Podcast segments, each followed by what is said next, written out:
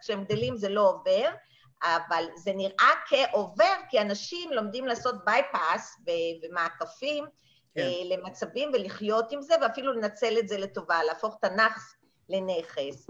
והעניין הזה הוא שמוצאים את זה בגיל, משבע עושים את ה-evaluation, את האבחונים, וזה לאורך כל החיים, אפשר לחיות עם זה, ולהפך, אלה שיש להם, יש להם המון יצירתיות, כי הם יודעים, אה, הם מוצאים דרכים לעשות אה, מעקפים למצב הזה ש, שלא משרת אותם.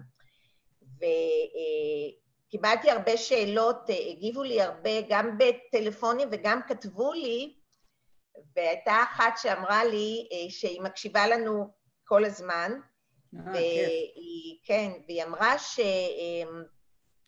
שאני אגיד, הילדים שלה כבר גדולים, היא כבר סבתא, והיא אמרה שאני אגיד לכל האימהות העייפות, והממורמרות, והכועסות, והמרוגזות, ואלה שאין להם כוח ונמאס להם הכל, שהם יתגעגעו לילדים האלה ולימים האלה, כשהבית יהיה שקט, ולא יהיה רעש, ואני לא יכולה לסבול כשאומרים רעש על קולות של אנשים.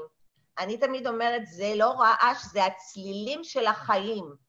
והיא אומרת, הם כן. התגעגעו לצעקות ולמריבות של הילדים, ולצחוקים, ולבכי, ולחדר המבולגן הזה שאי אפשר היה להיכנס אליו, ולכיור המלא בכלים, ולילדים שנדחפים למיטה באמצע הלילה ולא נותנים לנו לישון, היא אומרת, embrace it, כי זה עובר נורא מהר, וכשהבית יהיה ריק, והבית יהיה שקט, והחדר יהיה נורא נורא נורא נורא מסודר, אתם תתגעגעו.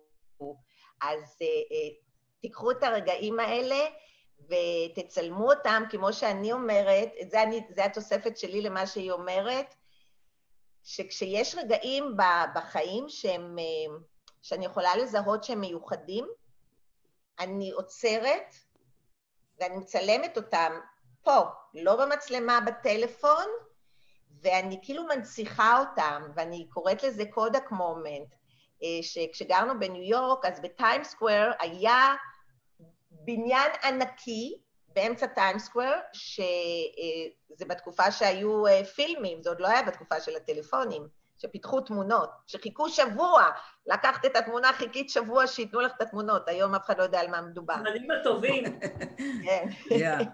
ואז היה שם קיר שלם של קודק, וקראו לזה קודק מומנט, והיו שם תמונות מוגדלות אה, על קיר שלם, ואני זוכרת שהייתה שם תמונה של בחורה, של פנים נורא יפות, שראינו אפילו את השערות הקטנות הקטנות הקטנות שיש על הפנים.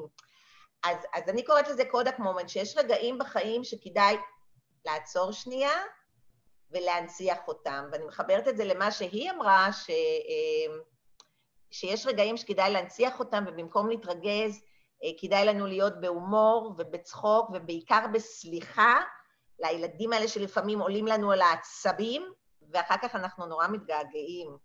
אז לכל האימהות העייפות, אה, אני חייבת, אני חייבת להוסיף על מה שאמרת, שחמתי, זיכרונה לברכה, אה, יום אחד ראתה אותי, היא הייתה אצלי בביקור, וראתה אותי ככה באיזה רגע, היו לי אז אה, שלושה ילדים, עוד לא היה לי את האחרון, היא ראתה אותי ככה בקטע, קטע אקוטי, מה שאני קוראת לו. ואחרי זה היינו צריכות לנסוע, הייתי צריכה לקחת אותה לאיזה מקום. והיא הייתה אישה באמת מיוחדת במינה, עם רגישות מאוד, אף פעם לא, את יודעת, לא התערבה, לא... והיא, והיא הסתכלה עליי כזה, נתנה לי מבט של, אני מבין, את יודעת, זה היה מבט כזה, אני מבינה מה שקורה לך, ופתאום, את יודעת, אמרתי לה, מת, מתי זה ייגמר הדבר הזה? מתי, מה? אז היא אומרת לי, תזכרי מה שאני אומרת לך עכשיו. היא אומרת לי, את רואה את הילד הזה? כמו שאת עכשיו, היא אומרת לי, זה יהיה אחלה גבר שבגברים. ככה היא אמרה לי, אני. כמו שעכשיו אני, כאילו שזה היה עכשיו, יש לי דמעות כן. בעיניים שאני חושבת על זה, וזה באמת ילד ש... אין דברים כאלה, מבחינת הרגישות שלו אליי ומבחינת הנתינה שלו אליי, ו... אבל באותם רגעים, את יודעת, כמו שאת אומרת, אני, אני כן. יכולה להזדהות עם האישה הזו שכן, היום, שאנחנו אחרי, שאנחנו אימהות של ילדים גדולים או סבתות, אבל כשאת חווה את זה בזמן אמת, זו נכון. התמודדות מאוד קשה. נכון. מאוד מאוד קשה, ובגלל זה אנחנו, אנחנו היום ניתן קצת כלים איך להתמודד עם זה, כי זה לא, זה לא פשוט. זה לא זה, פשוט. זה מאוד, זה, זה מאוד אינטנס. זה, נכון. זה אינטנס. יש ילד אחד, והוא, יש לו את, ה, יש לו את ההייפראקטיביות וחוסר סבלנות, אז יש קצת מקום, אבל כשיש לך שלושה, ארבעה, חמישה ילדים, שכולם היי אנרגי, ועוד בנים, אנחנו עוד לא הגענו לבנות, בנים, אז זה יכול להיות משקל מאוד כבד על ההורה, אפילו שני ההורים. הורה אחד זה עוד נושא נפרד, אבל כשיש כן. שני הורים זה גם כן, זה, לא, זה, זה פשוט, זה מאוד אינטנס וזה. אני רוצה אבל להתח, להתחלק עם ה... אנחנו ניגע בכל, אנחנו ניתן כלים והכל. אני רוצה להתחלק במה ש, שאני, מה שהבהרת לי. כי אני קצת סובלת מה, מההייפראקטיביות, אה, לפעמים, אה, את יודעת, לפעמים אני קצת אה, כזאתי, אבל זה, אבל לא ידעתי עד כמה זה עוזר להבין מה יש, כאילו, הדברים לא מובנים מאליו, זה לא, זה לא ברור, והרבה אנשים מתביישים, אני לא תמיד, לקבל הגדרה, אוי, יש לך ADD, זה כמו נכות כזאת, מה, לא, אני לא, אני לא, אני לא, את יודעת, לא אני ולא הילדים שלי ולא, לא, מה פתאום, בשום פנים ואופן. כן. אבל יש מין, כי גם יש גם סטיגמה, את יודעת, ברגע, אנחנו אוהבים, אנחנו, יש סטיגמה, ברגע שנותנים למישהו איזושהי הבחנה, אז כבר יש גם כן מין, אומרים, יש אנשים שאומרים, אוי, זה, זה התירוץ שלהם. זה, הם משתמשים בתירוץ הזה, הם ADD, הם זה, זה, זה, אז בגלל זה הם לא מצליחים, בגלל זה הם לא יכולים, בגלל זה הם עושים דברים כאלה, זה תירוץ, תירוץ, תירוץ. ואני לא חושבת. אני לא חושבת שזה תירוץ. אני חושבת שצריך להסתכל, לפתוח את העיניים ולהסתכל על כל בן אדם בצורה נפרדת ועם המון סבלנות ולעזור לאנשים, לבן אדם כזה. זה, זה כמו ילד, תינוק שעושה פיפי במכנסיים, משהו לא בסדר איתו? לא, הוא עוד לא למד, הוא עוד לא למד לעשות פיפי לבד. אותו דבר בן אדם, צריך ללמד אותנו, נכון? כן, לגמרי. אמ, את יודעת, מה שאת אומרת, אילנה, זה שזה אה, מצב שהוא מאוד נפוץ, כי האבחונים הם די חדשים. יש אותם, אבל זה לא המון שנים אחורה. ו, אה, ויש דורות שלמים של אנשים שיש להם את הקונדישן הזה, וכשהם היו קטנים זה עדיין לא היה אבחון, והיום כל גננת אומרת, אוי, תיקחו אותו לאבחון, אוי, תיקחו אותו לאבחון, אוי, תיתנו לו ריטלין, אז בכלל לא היו המילים האלה. ותמיד היו את הילדים האלה, כי זה קונדישן של המוח, זאת אומרת, נורא חשוב להבין שזה קונדישן של המוח, זה לא הוא ילד רע או הוא בן אדם רע, זה משהו ביולוגי, נקודה. עם זה אנחנו נולדים, ואחרי מאה עשרים אנחנו הולכים ביחד עם זה. נכון. ופעם לא היו את המושגים האלה, אז היו רק הילדים האלה שלא לומדים טוב, המעצבנים האלה, אלה שלא יכולים לשבת בכיתה, אלה שיוצאים באמצע, אלה שבאים והולכים, הילדים האלה. ו... ולא היה, לא היו אבחונים ולא היה לזה שם. ואז דורות שלמים של אנשים שגידלו משפחה וחיים נורמטיביים, כל הזמן מרגישים שהם לא כמו אחרים, הם תמיד כאילו טיפה עוף, זה כמו שאנחנו נראה אה, תמונה ולא יהיה לזה פוקוס עד הסוף. כאילו, התחושה של האנשים האלה זה כאילו הם רואים, אבל לא עד הסוף, והם הם שמים לב שהם לא כמו אלה שתמיד יודעים מתי המבחן, ומה צריך להביא, ומה צריך לשלם אחר כך כשיותר מבוגרים, ואיך עושים את הדברים. הם תמיד אלה שהם לא יודעים עד הסוף הכל. כמו שיש תמיד אחת שיודעת הכל, אז מי שיש לה ADD או ADHD זה זה, זה מישהי, ש... מישהו שתמיד מרגיש שהוא לא יודע הכל, והוא תמיד כאילו ליד, הוא תמיד איכשהו עוף. וזו תחושה לא נעימה שהולכת לאורך כל השנים. ואז אפשר להגיד, אוי, קוראים לי כל מיני דברים מצחיקים, אני שוכחת את זה ואני לא יודעת את זה, והוא ידע וזה, אוי, נורא מצחיק, נורא מצחיק. ואז פתאום mm. מסתבר שזה לא כל כך מצחיק, יש לך ADD או יש לך ADHD.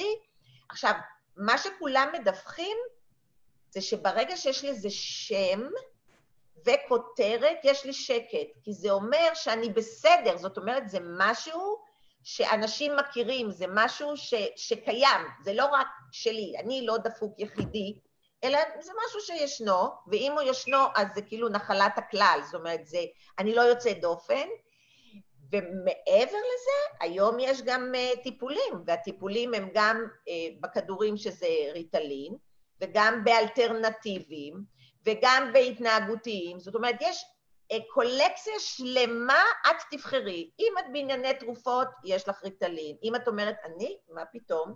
כמו שאומרות uh, הרבה אמהות או הרבה הורים, יש מתנגדים לריטלין.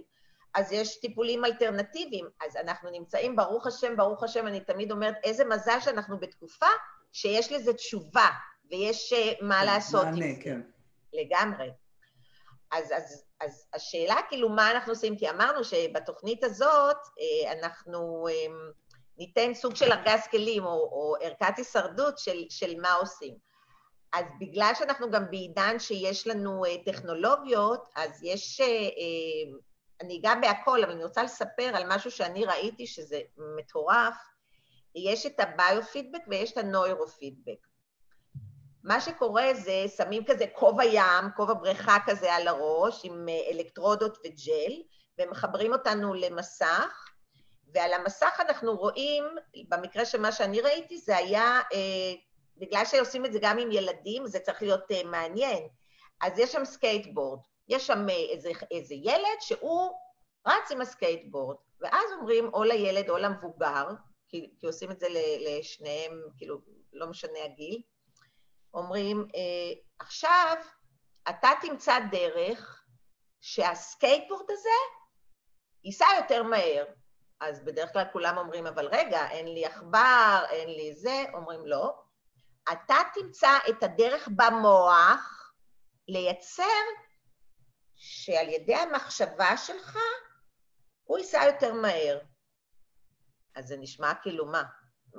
כי, כי זה, זה וירטואלי, איך אני אכנס לראש שלי, כאילו מה אני אעשה? ואז אנשים לאט, וזה ההנחיה, ואז אנשים לאט לאט מתחילים להגיד, רגע, אז אולי אם אני אדמיין, אני אשתמש בדמיון, ואני אחשוב שאני על הסקייטבורד, אולי אז זה ייסע יותר מהר. אם אני אחשוב על איך מרגישה המהירות, אולי זה ייסע יותר מהר. יש גם כאלה שאומרים, אולי אם אני אזוז עם הגוף, אולי זה ייסע יותר מהר. אם אני אחשוב שצריך עכשיו, זאת אומרת, אנשים מתחילים לחפש, ופתאום, זה מטורף, פתאום הם רואים שזה מתחיל לנסוע יותר מהר. אז רגע, רגע, רגע, מה חשבתי, מה חשבתי, מה חשבתי מה עשיתי? מה עשיתי, מה עשיתי שזה קרה? ואז הם כאילו מגיעים לאזור במוח שיודע לעשות את זה, שזה התפקיד. עכשיו, זה נשמע כאילו דמיוני ובדיוני, בגלל שאיך, זאת אומרת שאני, השיעור הוא שאני יכולה לשנות באמצעות דמיון או מחשבה את גלי המוח שלי, mm-hmm. שזה מטורף רק מלחשוב על זה, ואז צריך לעשות את זה בכמה מפגשים נוספים, ואנשים לומדים להגיע במוח לאזורים שזה משנה את, ה, את הגלי מוח, וזה מטורף. עכשיו ראיתי עוד פעם אחד כזה, גם בסשן כזה, ששם היה צריך להגביר את המוזיקה. זאת אומרת, הייתה מוזיקה, ואמרו, טוב, עכשיו אתה תמצא את הדרך להגביר את המוזיקה. טוב, אין דבר כזה, תגבירי את המוזיקה עם דמיון ומחשבה. והחלק המעניין הוא שאנשים איכשהו בסוף לומדים את הדרך של לשלוט uh, uh, בגלי המוח. עכשיו, לשלוט בגלי המוח זה אומר המון, כי אני יכולה לשלוט uh, גלי המוח על, ה, על, ה, uh, על, על המחשבות, על ההתנהלות שלי, ויש דבר נוסף שאני שמתי לב תוך כדי העבודה שלי, שגם תנועה, תנועה משנה את גלי המוח. עכשיו, איך כאילו התחלתי לחשוב על זה? כי תשימו לב, לפעמים אנשים שמרצים, יש כאלה שעומדים ומדברים. יש יש כאלה שהולכים וחוזרים. כן. כי ההליכה גם כן זה... משפיעה על גלי המוח ומשמרת את הריכוז. בגלל זה אלה שהולכים זה אלה שיש להם פחות ריכוז והם צריכים משהו שישמר להם את הריכוז. אז הנוירו-פידבק הזה וגם הביו-פידבק הזה, זה היכולת שלנו ללמד את עצמנו לשלוט בגלי המוח. וברגע שאנחנו עושים את זה, ואנשים שהם מטופלים על ידי זה, בהחלט אה, אה, שולטים על גלי המוח ולחלוטין יכולים לעשות כל מיני דברים, כי זה ממש אה, אימון. עכשיו, אם אנחנו חיים ליד, אז אם אנחנו עושים ארגז כלים, אז קודם כל, אם אנחנו חיים בסביבה שכזאת, שיש לנו ילדים בבית שהם כאלה, כי אמרתי פעם שעברה, שברוב, אה, ב-85% מהמקרים, זה עובר בתורשה מאב לבן, ועוד לא דיברתי על בנות, ודרך אגב, אה, מישהי אמרה לי, תדברי גם על בנות, אז אני תכף גם אדבר על בנות. שב-85% מהמקרים זה עובר מאב לבן. אז אם יש לי בבית גם אב וגם בנים, אז אני באמת אה, צריכה איזה escape room כזה, של ללכת כן. לשם, איזה ממ"ד כזה, שכשאני כבר לא יכולה עם כולם, אני נכנסת, סוגרת, ואתם תסתדרו. אז אני תמיד אומרת שאנחנו ברגעי לחץ שוכחים לנשום. כאילו, הדבר הראשון בארגז כלים שלי זה אומרת, תנשמי, אנחנו, אנחנו נהיים אדומים, אנחנו צועקים, אנחנו כועסים, כשאנחנו בלחץ אנחנו לא, לא נושמים. תמיד אני אומרת, הערכה הראשונה זה צריך להיות בכלל של נשימה, ושל, ושל, ושל לשתות מים. ויש, אני הולכת לבנות ואני אחזור בחזרה, כי, כי על בנות לא מדברים, מדברים פחות. בנות הן פחות מאובחנות, כי לבנות יש את ה... אנחנו תמיד מחכים מבנות שהן יהיו יותר מנומסות, גם בעידן הזאת של ג'נדר ושכולם שווים, אנחנו עדיין מחכים ש... הבנות יהיו יותר מנומסות ויותר מרוכזות ופחות בלאגניסטיות, אבל אלה הבנות שהולכות אה, לגן בלי הלאנץ' בוקס, או לבית ספר הם הולכים אה, בלי הילקוט, או שתמיד באה והיא יכולה לחזור מבית ספר עם נעל אחת, אפילו לא תשים לב שהיא חזרה מבית ספר עם נעל אחת, הקוקיות והסרטים והזה, אף פעם היא לא תחזור ככה הביתה. השמלה שלה זה חנה לב ושמלת השבת, היא תלבש שמלה שתי דקות, היא כבר מלוכלכת, היא תהיה מהבנות שתמיד, אה, אוי אוי אוי, עכשיו נזכרתי במישהי שאמרה על האחים, על האחים, אנחנו תמיד צריכים כן, לחשוב גם על האחים כן. שליד הילדים האלה. יש כמה שאלות, יש כמה שאלות, אז אנחנו נגיע אליהן. על האחים, מה, מה קורה לאחים? והיא סיפרה שבגלל שהיא אף פעם לא ידעה לשמור על דברים, והיא תמיד או שכחה אותם בבית ספר, או בכלל לא ידעה איפה היא שכחה, ותמיד נשבר לה, העיפרון נשבר לה, והסיכה נשברה לה, וכל מיני דברים נשברו לה, היא אף פעם לא קיבלה אה, דברים חדשים, כי למה, למה לקנות אה, סיכה חדשה לילדה שכל הזמן שוברת אותה? כן. או למה לקנות אה, סוואטשרט שהוא חדש ובלאו הכי לא תחזרי איתו מבית ספר, ואז הקושי שלה בחיים היה שהיא תמיד הייתה second hand, היא תמיד קיבלה מאחותה, כי למה לבזבז כסף? כן. והפיצוי שלה היה, זה מדהים, כי כשהיא הגיעה אליי, הגיעה, הגיעה בתור אה, אישה מבוגרת, הפיצוי שלה היה כל הזמן לקנות לה first hand. שופהוליק. כן, את, ה, את הדברים החדשים ואת הדברים הטובים. אז בנות, זה קורה להן אחרת, הן מפוזרות אחרת, וגם סולחים להן יותר, כי הן יותר מתוקות. ואיפה הן כאילו מתעשתות?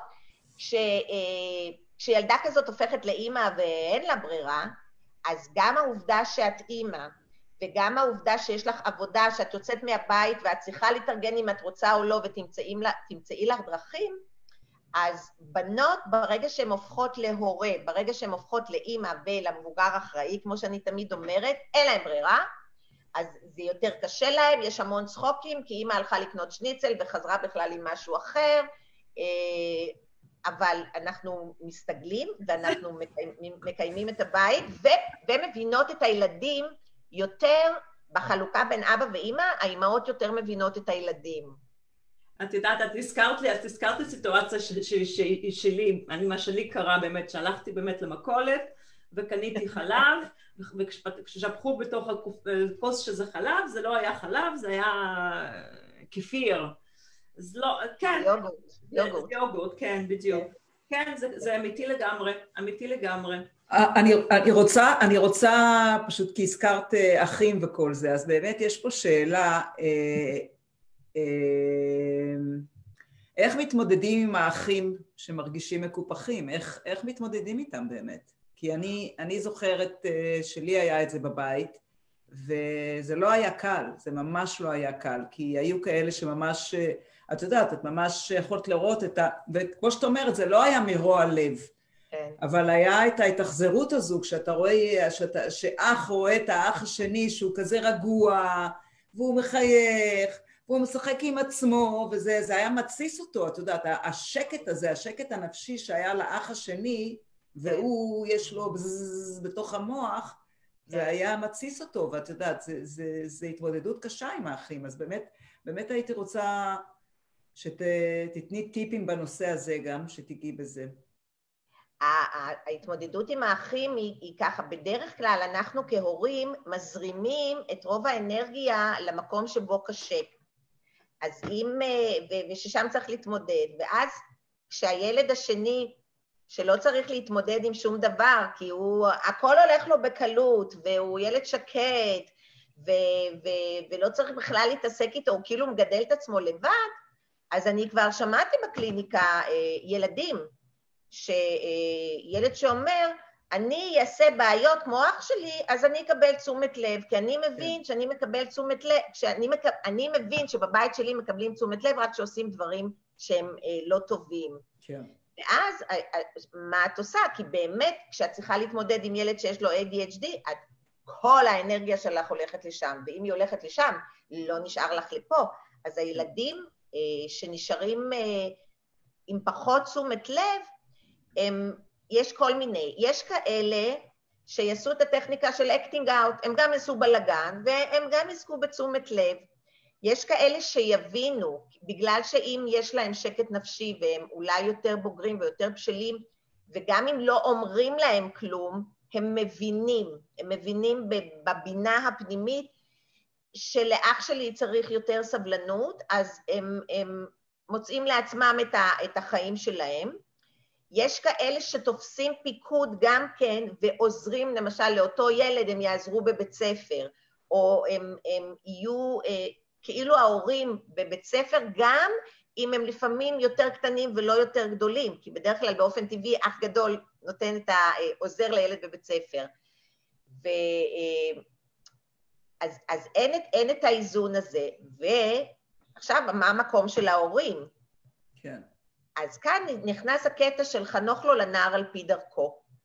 ו- וכמו שיש לנו עציצים ואנחנו אומרים, זה צריך שמש, זה לא צריך שמש, זה רק אור, זה מים, זה לא מים, לכל אחד צריך דברים מסוימים, אז אנחנו צריכים להבהיר לילדים שלכל ילד יש את האופי שלו ואת היכולות שלו ואת ה- הדברים הטובים שלו. אנחנו לא מדברים על דברים רעים, אנחנו מאירים את הדברים הטובים, אנחנו ב- ב- בתפיסת עולם צריכים ללכת על הדברים החזקים ואותם לחזק. ואנחנו אומרים, אז הילד הזה צריך, אה, אנחנו נמצא לו את המקומות הנכונים שלו ואנחנו נחזק את זה, וגם לך, זאת אומרת, בחלוקה אנחנו חייבים לומר שלפעמים יש טיפה אה, אי איזון, אבל אנחנו רואים את כולם, אנחנו רואים את כולם, וכולם יקבלו את מה שמגיע להם ומה שטוב להם, כי, כי באמת זה חנוך לו לנער על פי דרכו. אבל יש הרבה פעמים התמרמרויות, יש הרבה פעמים uh, הבנות, והתפקיד שלנו להגיד, אנחנו רואים את כולם, אבל לפעמים יש לנו יותר תשומת לב פה. אתה תצטרך מחר יותר תשומת לב, אז אתה תקבל את התשומת לב, כי לפעמים זה גם עניין של, uh, של תורות. אבל צריך לדבר על זה, כי, כי יש גם ילדים שהם משתבללים, הם נכנסים פנימה והם לא אומרים כלום. ואני תמיד הכי מפחדת מהילדים השקטים והטובים שלא אומרים כלום, מהם, אותי הם הכי מפחידים, כי, כי שם מתבשל משהו על אש קטנה שלא מדברים על זה, ואחרי שנים הם פתאום באים ואומרים כל מיני דברים, ואז האימא אומרת, אבל אתה לא אמרת כלום, כאילו, איפה היית? אז, אז צריך לאפשר מקום כזה פתוח בבית, שאני אוכל לבוא ולהגיד מה קשה לי ומה לא טוב לי, ואיפה אני מרגיש אולי שלא רואים אותי, כי אח שלי לוקח את כל המקום. שזה בהבדל יותר אה, קיצוני, כשיש ילד שהוא לא עלינו חס וחלילה נכה, זה אותו דבר, או חולה, כל התשומת לב הולכת לשם, ואנחנו צריכים להיות ערנים לילד שיותר מדי מסתגל, יותר מדי שקט. ילד שיקטר, או ילד שיתלונן, או ילד שיגיד, הוא ילד בריא. ילד שהוא יותר מדי בשקט, לא אוהבת את זה. זה כמו שדיברתי לפני כמה זמן על ילדים עם התקפי זעם, ואמרתי, וואי, איזה מזל שיש התקף זעם, כי ככה אני יודעת מה יש לך בפנים. זאת אומרת, אנשים שאנחנו מרגישים אותם, או רואים אותם, או שומעים אותם, הם האנשים הבריאים. כן. דוקטור ג'ודי, אה, דוקטור קצמן, יש מצב שילדים האלה, השקטים האלה, ש, ש, אה, שאוספים את, את, את הכעס ואת הכאב בפנים ושומרים את זה בבטן, ילדים, לא מבוגרים, האם הילדים האלה יש להם גם כן את ה... זה חייב לצאת איפשהו, והאם יש מצב שהילדים האלה חולמים בלילות אה, חלומות של טרור והתפרצות קורית בשינה? איזו שאלה מדהימה. בטח, אני אגיד לך גם למה. חלום זה דרישת שלום מהתת מודע. במשך היום יש לנו guards, אנחנו שמורים, אנחנו חיים בחברה שיש בה כללים, אנחנו יודעים מה מותר, אנחנו יודעים מה אסור, ובלילה אנחנו off guards, אין יותר שמירה, וכל מה שאני לא מעז ולא יכול ולא יכול לחשוב או להביע, יוצא בלילה. אז מישהו שיש לו חלומות של אה, אה, זוועה, או חלומות של כעס, או חל... עכשיו תראי, כעס זה, זה בנוי מפחד, מתסכול, מחוסר אונים ומהרבה כאב. אז כשמישהו חולם כעס, זה אומר שכל המרכיבים האלה קיימים בו, והוא לא יכול ואין לו מקום ואין לו space להביע את זה במשך היום. כי בחיי היום-יום, מי בדיוק רוצה לסבול מישהו שכועס? מי רוצה להיות בחברה של מישהו שכועס? אף אחד לא רוצה. כולם רוצים אותנו יפים ונחמדים ומריחים. כועסים אנחנו לא אוהבים, אבל כעס זה, זה רגע שהוא טבעי, זה רגע שיש לכולנו, אבל אם אני נמצא במקום ואין לי אאוטלט, כי אני צריך להיות אה, אה, ראש המשפחה, כי אני צריך להיות מנהל, כי אני צריך להיות מנהיג, כי אני צריך להיות בסדר, אבל יש לי את זה, אז זה יוצא בלילה שאין לי שמירה. אז זה יוצא בחלומות, ולכן חלום זה כאילו משהו הכרחי. הרבה פעמים אני, אני עובדת עם חלומות, אז אני שואלת, אז מה חלמת? כי בנות יודעות מה הן חולמות, גברים אומרים, לא חולם. כולם, לא חולם. כולם חולמים, אבל לא זוכרים. אז החלומות הם, הם אצל כולנו, והם באים, זה כאוטלט ללחצים שאנחנו לא יכולים לבטא אותם במשך היום. אז זה, ה, זה הקטע של החלומות. וכן, אנשים שיש להם חלומות של כעס, זה אנשים שיש להם אישו עם כעס, ולכעס אין אאוטלט. זה, זה הקטע, וזה גם אצל, אצל כולנו, זה אצל מבוגרים ואצל ילדים. אז אה, בסדר? בסדר גמור, כן, תודה רבה. אה, אוקיי, כן. עוד, שאל, עוד שאלה כן. לגבי, כי קצת נגענו ב, יותר בעניין של האינטימיות כן. בשידור הקודם שלנו שבוע שעבר. אז uh, קצת דיברנו על זה, אבל איך באמת מתמודדים, עוד פעם, כי אנחנו מדברים על uh, ארגז כלים, אז איך באמת מתמודדים, בוא נגיד שאתה, יש לך באמת, אתה נשוי לבעל שהוא ADHD, ואתה הולכים לדייט, הולכים לארוחת ערב וזה, וה, והבן אדם, את קולטת שהוא ברייס, במקום אחר, הוא חושב על זה בעבודה, והטלפונים, והטה-טה-טה-טה-טה. הוא לא שם. ואתה, הוא לא שם. ואתה מצד אחד, אתה, אוקיי, אתה מבין, כי זה הבן זוג שלך, ואתה מתחשב, כי זה הבן זוג שלך, אבל באיזשהו מקום אתה frustrated, אתה כבר מתוסכל, כבר אוקיי, כבר יצאנו לדייט, כבר אנחנו בארוחת ערב, נו מה עכשיו, תעזוב לשנייה את הטלפון הזה. אז איך באמת, מבחינת ארגז כלים, איך באמת מבלי כאילו לפגוע, מבלי להרוס את הערב, את האווירה, אבל בכל זאת להעביר איזה מסר, מה, הלו, אני פה, יואו, אז באמת... אני, יש לי פתרון פרקטי, אבל אני אתן למומחה. כן, תתני לקטע מומחה. יש לך פתרון פרקטי? אני, אני אשמח גם לשמוע אותו. לש... אנחנו נעשה את זה ל show אחר, אנחנו נעשה show מיוחד בשביל זה. אה, מדובר על, על ה-ADHD ים האלה, הם אוהבי גירויים, שצריכים כל הזמן להיות באקשן במוח, צריכים כל הזמן תחלופה, זה בכלל בתרבות הזאת שאצלנו, שיש לנו בשלט, אנחנו כל הזמן עוברים מערוץ לערוץ, זה בדיוק הראש של ADHD, עובר מערוץ לערוץ כל הזמן, ושנייה אחת זה לא מעניין, הוא עובר לערוץ שני, והוא כל הזמן צריך להיות באקשן. זה, זה, זה הסיפור.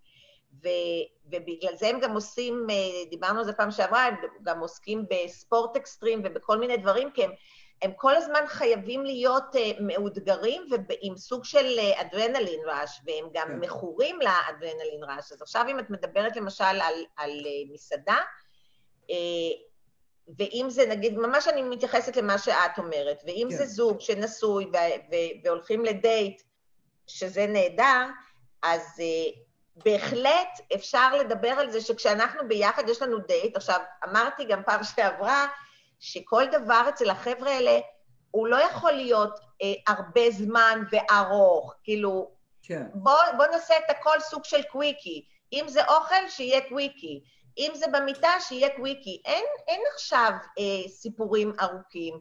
אז אם אנחנו כבר סוף סוף יוצאים למסעדה, אז, אז שזה יהיה אחד על אחד, ואני הייתי כמו בבית ספר, שמים את הטלפון במקום אחר, לא מכניסים לשיעור, לא מכניסים למסעדה ואומרים, אוקיי, הזמן הוא רק עד שאנחנו אוכלים. ואז אין ברירה, אין ברירה, וכשאין ברירה, אז אין ברירה. עכשיו, אני רוצה כן. להגיד משהו על האין ברירה. כי יש הרבה אנשים שכדי להחזיק את עצמם הם צריכים משהו מבחוץ שיחזיק אותם. יש אנשים שיודעים בפנים, יש להם משמעת עצמית. ל-ADHD צריך מה שנקרא מוקד שליטה חיצוני. אז אם אני לא, אם הטלפון לא יהיה אצלך, בוא נשאיר אותו בבית, זה מוקד שליטה חיצוני, ואז לא, לא תהיה ברירה ויהיה שיח. אבל את יכולה גם לראות, וזה שוב, זה לא... זה לא בכוונה, וזה לא כי, כי את לא מעניינת, ואני לא מדברת עלייך, אני מדברת כן, על כן, התחושה של נשים, שכשהן מדברות עם העיניים, כאילו, מסתכל עלייך, אבל את רואה שהוא לא שם. נכון. וזה לא כי את לא מעניינת, זה כי הראש שלו, כמו עם השלט, עבר ערוץ. אז, אז, אז צריך לדעת שזה לא נגדך, זה פשוט לא נגדך. ולעשות כל דבר יותר אה, אה, אה, מרוכז, כמו תמצית של משהו יותר מרוכז. אין עכשיו דברים ארוכים, אלא דברים שהם עוברים ככה. כי אה, יש לך, אה, של, יש לך כן, פתרון לזה, אילנה? יש, וואי, אני, אני חולמת על שור שאנחנו נעשה שידור על, על אה, מין, סקס תרפי, אני חושבת שמאוד מאוד, מאוד יעזור אה, שידור כזה להרבה אנשים בגילנו, כי בגילנו יש כל מיני הגבלות וכל מיני דברים, אז יהיה נחמד. אנחנו נתכנן את השידור הזה להבא, וזה okay. אוקיי. היה אחד הפתרונות. אני חושבת okay. שסקס פותר הכל. אה, אני רוצה אבל לגעת ב... ב... לא בדיוק, אבל... אה, Read for that. Thank you. גם אני, אני, אני... אני, יש לי ספר, ספר של דוקטור רות, כן. וכשאני חושבת על זה, אז אני תמיד אומרת, מה דוקטורות הייתה עונה עכשיו? זה, כן. זה הקול שיש בי. הייתי רוצה לגעת, דוקטור כצמן, בנקודה של קצת אחרת, אמ, אבל לתת, זה קשור לארגז כלים. לתת את, ה, את, ה, את הכלים למעביד, כן? שיש לו עובדים, וניקח שני סיטואציות. מעביד שהוא בעצמו יש לו ADD, אוקיי? ומעביד שהעובדים שלו הם ADD ו-ADHD, איך הבן אדם הזה מנהל את ה... והוא, והוא לא מודע לנקודה הזאת שיש לו את המצב הזה. איך, איך, איך מנהלים כזה בן אדם? איך מתנהלים בעבודה כזאת עם בן אדם כזה? ויש לו משפט שהוא תמיד אומר, אני חייב לצעוק. אם אני לא צועק, שום דבר לא נפתר. אוקיי. אמ, קודם כל, במקום של העבודה צריך להיות רצף, והרבה פעמים ה-condition של ADHD זה אנשים שהם לא עושים דבר ומסיימים אותו, אלא למשל, ב, ב, אם יש אישה שהיא בבית והיא ADHD, אז היא הולכת למקרר, היא מתחילה לעשות משהו, ואז היא הולכת לשירותים, ואז היא פתאום מתחילה לנקות, ואז היא חוזרת לסלון, ואז היא עושה זה, ואז היא מקבלת טלפון, ואז היא פתאום הולכת לקחת את... המון דברים, ובסוף יש איזה 40 דברים שהיא התחילה, לא סיימה שום דבר. עכשיו תקחי את זה ל-environment של עבודה, זה מישהו שעושה משהו ולא מסיים, עושה משהו ולא מסיים, קשה מאוד, את צריכה בסוף היום שיהיה לך אה, תפוקה. אה. אנשים ששוכחים, זאת אומרת, שכחה זה אחד הדברים, אחד מסממני ה-ADHD שאנחנו שוכחים, לא יודעים איפה, את דיברת על זה, בת שבע, כאילו, איפה שמתי את המפתח?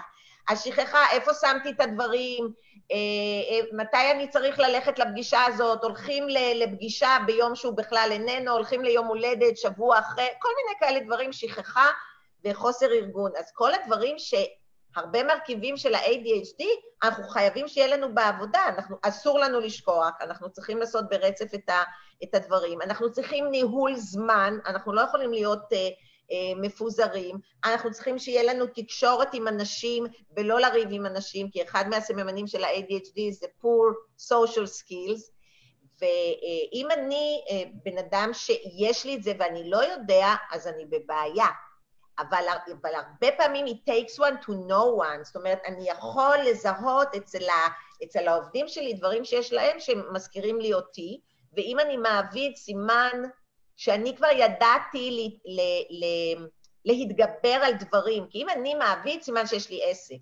אם יש לי עסק, סימן שאני כבר ידעתי להסתדר, ואז אני יכול אה, לבוא וללמד את, ה, את האנשים שאני מזהה שאולי הם נמצאים היום במקום שאני הייתי בו פעם, אולי אני יכול לעזור להם כי, כי אני מבין יותר טוב, כי עובדה שאני התקדמתי, ועובדה שיש לי עכשיו, אה, יש לי ביזנס, כי אם יש לי עובדים, יש לי ביזנס, ואני יכול לעזור להם.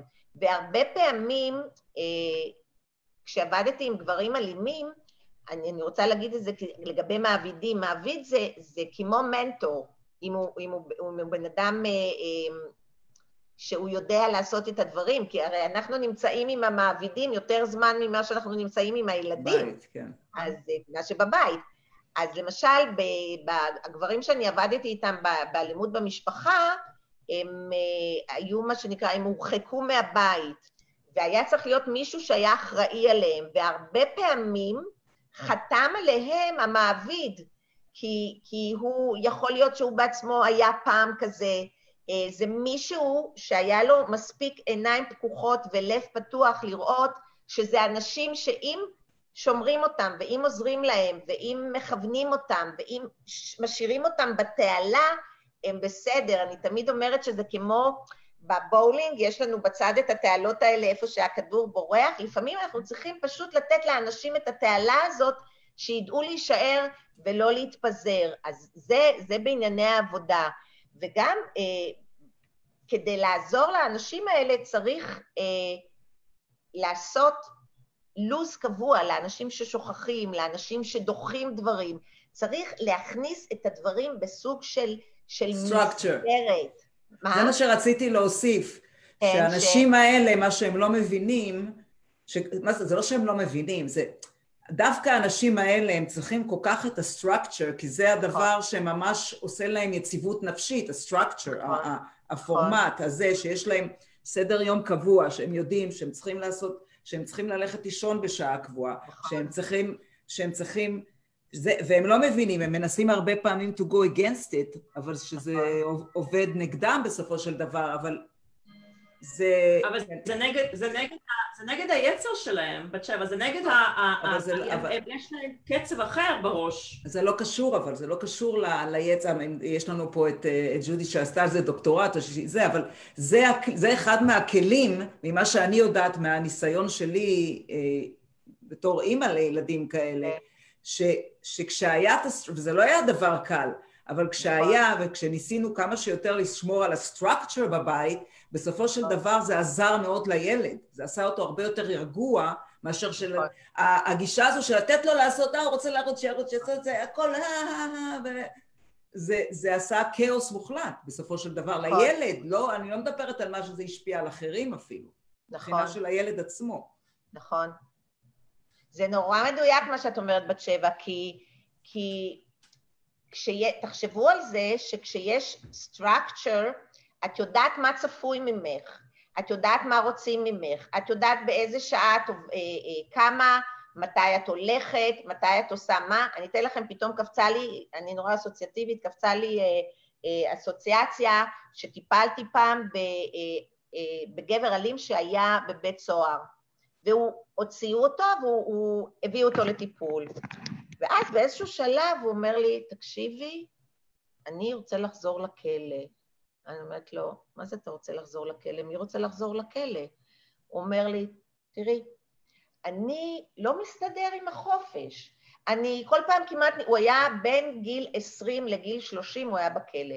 הוא אומר, כל פעם שאני הולך ברחוב ואני יורד במדרכה, אני כמעט נדרס. אני לא יודע לשלם דברים. אני לא, אני לא מסתדר. אני, בכלא ידעתי מתי אני קם, ידעתי מתי אני אוכל, ידעתי מתי אני הולך לשירותים, ידעתי מה מחכה לי. היה לי שקט, לא הייתי צריך לדאוג לכלום. פה אני צריך לדאוג לעצמי. אז structure זה גם כמו, אני תמיד מדברת על אה, כוס ומים. המים, אם הם לא היו בכוס, הם היו all over the place, אבל ברגע שיש להם כוס ויש להם מסגרת, אז יש משהו שמחזיק אותם. ומסגרת זה משהו שמחזיק, זה משהו שנותן ודאות, וילדים כאלה צריכים ודאות. כמו, הם, כמו הם אוויר לא, לנשימה. לא... מה? הם צריכים את זה כמו אוויר לנשימה, אני בדיוק, אומרת. בדיוק, בדיוק. שיהיה להם ברור מתי הם הולכים לחוג ומתי הם חוזרים. עכשיו, זה אותו דבר גם לגבי המבוגרים, גם לגבי ה, ה, הידיעה של מה מחכה לי ומה המסגרת שלי, היא נורא חשובה. ודרך אגב, ב-ADHD, כש, כשמישהו שיש לו ADHD נמצא בתוך משפחה, יש לו structure. ברגע שהוא מחוץ למשפחה, ברגע שיש פרדות או ברגע שיש גירושין, לאנשים עם ADHD הרבה יותר קשה מאשר...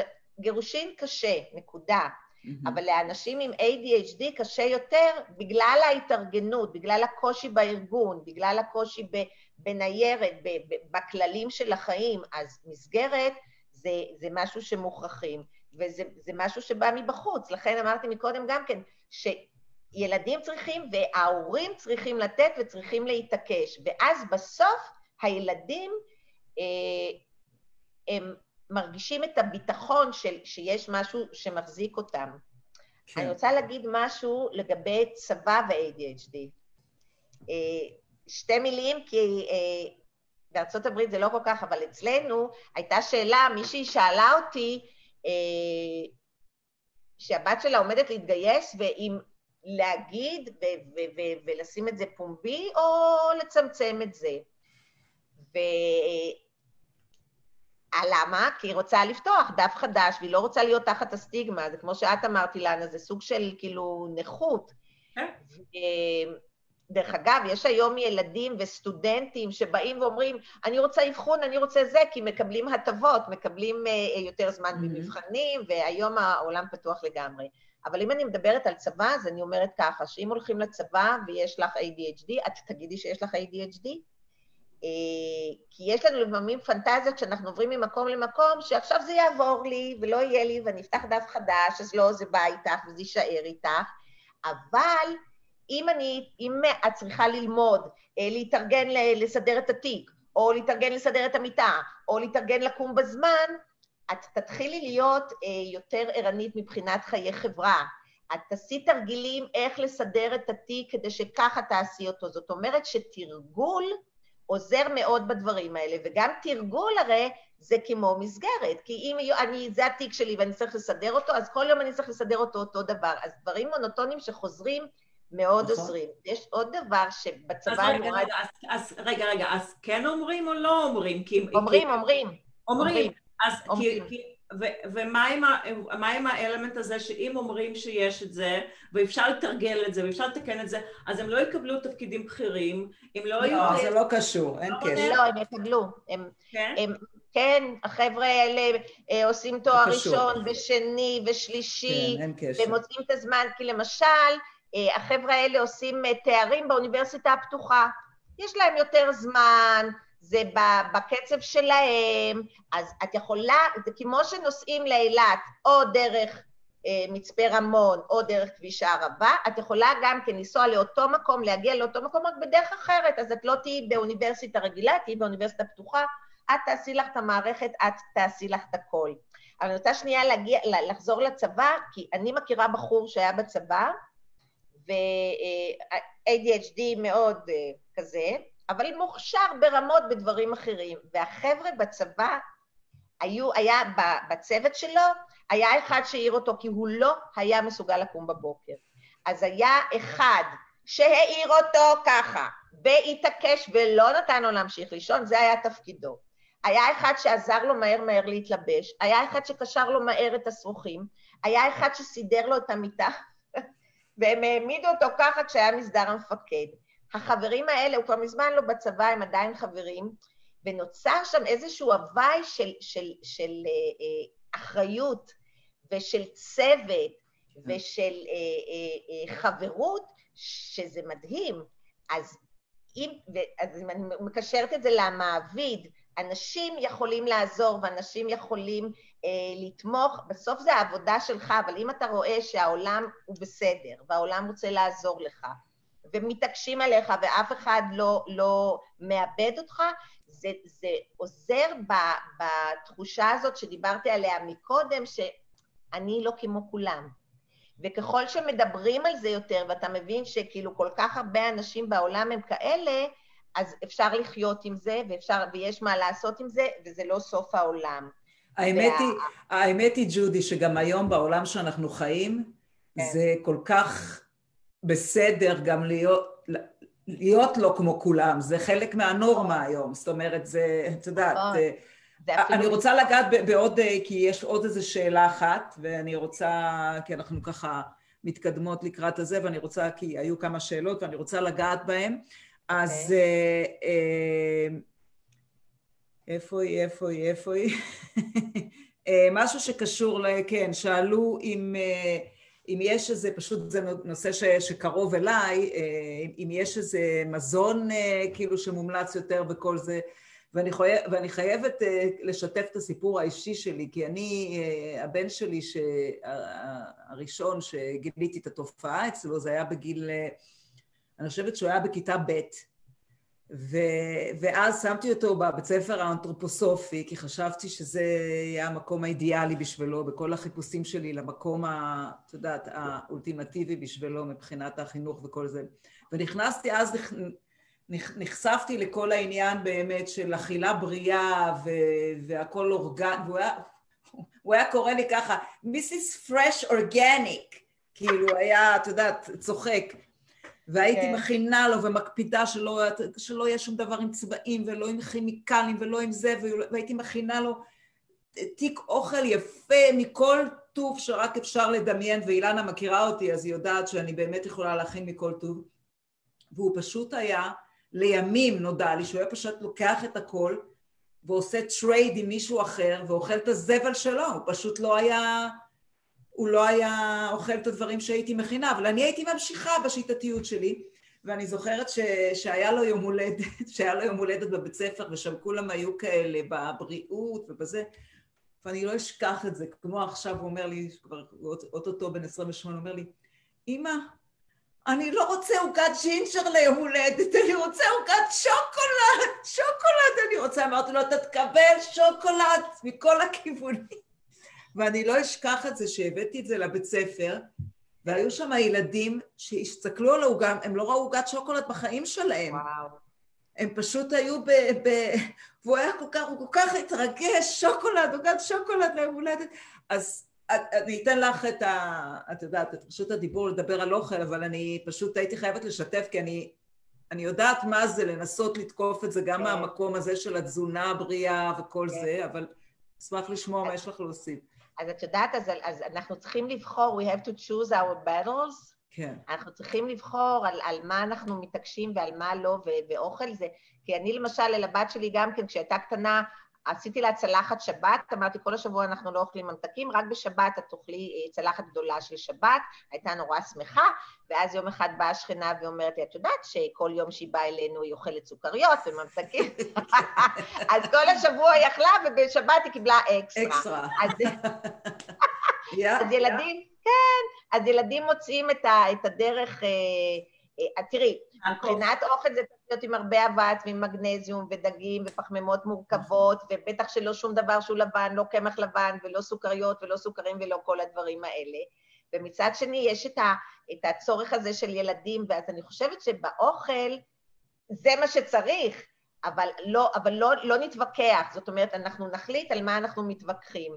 אני רוצה להגיד עוד כלי שהוא נורא חשוב, שהוא הכלי של, שאני אומרת עליו אותו כל הזמן, שזה הספורט, שכשאנחנו עושים ספורט, מעבר לזה שאנחנו מוציאים את הסטים, מופרשים לנו אה, דופמין וסרטונין, וזה כאילו ש, שלכל אחד מופרש במינון הפרטי שלו, כמו אה, פרוזק וציפרלקס ביחד, לפי מה שאני צריכה, וזה עושה אותי אה, רגועה ויותר מרגישה טוב ונינוחה בגוף של עצמי, אז ספורט זה חובה, בסל הבריאות זה צריך להיות. ודבר נוסף, שזה נורא חשוב, זה שכשיש משימה שהיא גדולה, אסור להסתכל על כל המשימה, במיוחד לאנשי ADD ו-ADHD, צריך לחלק אותה לדברים קטנים. זאת אומרת, כן. למשל, כמו שכשאני אה, מחליטה שאני רוצה לרוץ מרתון, והיום רצים המון מרתון, אז אני לא רצה מרתון, אני רצה, דק... כי היום יש שיטה שיש על זה המון ספרים, שמלמדת בן אדם שהוא לא ספורטאי איך לרוץ מרתון. אז את רצה דקה, הולכת דקה, רצה שתי דקות, הולכת דקה, רצה שלוש דקות, הולכת שתי דקות. עד שלאט לאט בן אדם רץ חמש דקות, ועשר דקות, ועשרים דקות, זאת אומרת, עושים בשלבים. זאת כל דבר שהוא נורא גדול והוא נורא מאיים, אני לא מסתכלת על מטרות רחוקות, כי במטרות רחוקות לאנשים עם ADHD יש נטייה להגיד, אני? איך אני אעשה דבר כזה? אני לא... אני... וגם הם לא מסיימים שום דבר, נכון? אז איך אני אסיים את זה? אז זה כמו מרתון, אני מחלקת את זה לחתיכות קטנות, אני מחלקת את זה לריצות קצרות, במטרה שהיא קרובה, והכי חשוב, שיהיה לי חוויה של הצלחה. כי חוויה של הצלחה מרימה לי את הדופמין, עושה אותי היי, ואנחנו רוצים להצליח, אז אנחנו נחזור על אותו דבר. אז אנשים למשל שלומדים, ADHD שלומדים, לא מסתכלים עכשיו שמחכה לי ארבע שנים, כי אני לא אתחיל בכלל. אני מסתכלת רק על הסמסטר הראשון, ואחר כך על הסמסטר השני, ואחר כך על הסמסטר הראשון. זאת אומרת, מחלקים את הדברים, ובעיקר כי, כי זה בר השגה, ואם אני יכולה להצליח אז זה בכלל נהדר, זה צריך להיות אה, מטרות שהן קרובות, יש לי הצלחה, ויש לי מיד מיד את התגמול. זה כאילו אה, סיפוק צרכים מיידי, עכשיו, עכשיו, עכשיו אני צריך סיפוק, אז יש לי, כי זה, זה לא משהו רחוק, זה משהו שאני יכול uh, להשיג אותו. ויש עוד דבר שאני, בגלל האופטימיות שלי, שבסוף היום, כשאנחנו כאילו, אנחנו צריכים להרגיע את עצמנו, וכל אחד שימצא את הדרך, כמו שאנחנו עושים עם ילדים, שבסוף היום אנחנו מספרים להם סיפור ויש אור כזה נחמד, להרגיע את כל הסיסטם בסוף היום, ולשאול את עצמי, מה עשיתי טוב היום? שלושה דברים טובים שהצלחתי היום. כי ADHD בדרך כלל יש לו אה, אה, מקומות שהוא לא כל כך מצליח, אז מה שאני לא מצליח, אני, אין לי מה לעשות עם זה, אני שמה את זה בצד, כי אני עובדת לפי שיטת החוזקות, אני מחזקת את מה שחזק, אני מסתכלת על מה שטוב, אני מסתכלת קדימה למטרות שאני יכולה להצליח בהן. ושכל אחד יסתכל על עצמו ויגיד, מה עשיתי טוב היום ובמה הצלחתי טוב היום. אז היום הצלחתי בשלושה דברים ומחר בשלושה דברים, זה לאט לאט גם נותן לי סוג של ביטחון שלמרות, למרות הכל, אני יכול לגמרי לגמרי להצליח. ויש עוד דבר, יש שם עוד עוד, יש גם למשל מדיטציות, אפשר לעשות מדיטציה, אבל לאו דווקא, מדיטציה זה לאו דווקא כשאני מסתכלת או עושה את המדיטציות שבדרך כלל מתכוונים, אם מישהו עושה משהו מר... אה, אה, שכל הזמן זה אותו דבר חוזר על עצמו, זה גם מדיטציה. אם אני סורגת, זה גם מדיטציה. זאת אומרת, דברים ש, ש, שמנמיכים לי את, ה, את הלחץ אה, על המוח. אז זה גם כן. ואופטימיות, ואופטימיות וספורט סיסטם אה, מסביב yeah. כל הזמן, שאני אבחר לי, זה הכי חשוב. שאני אבחר לי את האנשים שעושים לי טוב ורואים אותי, ומי שלא רואה אותי ולא עושה לי טוב, הוא לא לידי. נכון. חייבים אנשים כאלה לסביבנו כולנו, לא חשוב אם זה ADHD או לא, אבל זה מה שאנחנו צריכים, אנשים טובים באמצע הדרך. אמן, אני אגיד אמן לזה. אז כמו תמיד... זה, זה עבר כל כך מהר, זה עבר או כן. שאנחנו, יש לנו עוד כמה דקות? או אה, שזה עבר? זה עבר, אבל uh, את יודעת, מה שאני, מה שאני הכי אוהבת בפגישות האלה איתך, uh, דוקטור כצמן, שתמיד, תמיד, אפילו אולי בלי לתכנן, זה נגמר במשהו אופטימי. כן. אז, uh, את יודעת, זה, זה הכי חשוב, ש, שאנשים, אה, אני מקווה שמקבלים מהשידורים האלה, זה, את יודעת, זה כמו לשבת, אה, זה כמו להיות איתך בסשנים על גבי סשנים על גבי סשנים, ואני מקווה שאנשים אה, מבינים את זה ו, ו, ומודעים לזה ומקבלים את זה, ואנחנו משתדלים לענות על כמה, כמה שאלות שאפשר תוך כדי, ו... ואם לא, לא הספקנו לענות לחלק מהשאלות, אז uh, אתם יכולים uh, לשלוח לנו את זה במסנג'ר, או לשים לנו את זה בפייס, זאת אומרת, בדף שלנו של בוקר טוב. וכמובן שאנחנו נשתף את זה גם בפודקאסט שלנו. בספוטיפיי ובאפל. ודוקטור קצמן שם בשבילכם, כן. אז בבקשה תיצרו איתנו קשר. היא תמיד תשמח לקבל אתכם בתור קליינטים, או בתור, זה הכל עשוי בסיק, איך אומרים סיקרסי בעברית? אינפרניסיטי? במה? לא. אה, או, בחשאיות, ב... בפרטיות של כולם, אנחנו כן. בפייסבוק ולה לה לה, אבל הכל נעשה בפרטיות, כן. ויעזרו לכם עכשיו הזמן של לא חיכה לכולנו, רציתי לגעת בקורונה, אבל לא אנחנו ניגע בזה בפעמים הבאים, כי אנחנו באמת צריכים אה, להתייחס לזמננו הרלוונטיים והאמיתיים להיום. קצת, קצת הפסקה מקורונה לא יזיק. כן, כן, לא, זה רלוונטי, זה, זה כל מה שדוקטור קצמן אמרה, אפשר לקחת, כן. להשתמש פרקטי, זה נכון. עכשיו, זה, זה כלים ליום-יום ובכל כן. מצב. ממש ככה, תודה. אז, אז עד, עד לפגישתנו השבועית הבאה, שיהיה לכולם, לך המשך ערב טוב ולנו המשך יום נפלא, וניפגש בקרוב כולם. להתראות. שבת שלום. שבת שלום, נכון, שבת שלא שלום. נשכח, שבת שלום. ביי. ביי. ביי.